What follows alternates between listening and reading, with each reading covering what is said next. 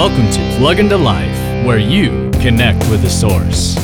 Patience. Who needs patience? Well, I do. I need patience with other people and with myself, with the present and with the future. God loves us so much that He shows an indescribable patience with us. The closest we can get to it is when we observe new parents tending to their babies at three o'clock in the morning. Nothing in return, just pure love for their baby. That's why I think it is insightful to notice that in the detailed description of true love that Paul offers in First Corinthians thirteen, the first thing he says in verse four is, love is patient. So remember this when you ponder your shortcomings and wonder how God feels about you. Above all things, love is patient. Woo-hoo! For more insights and resources, plug into Jesus one oh one dot t v. That's Jesus one oh one dot t v.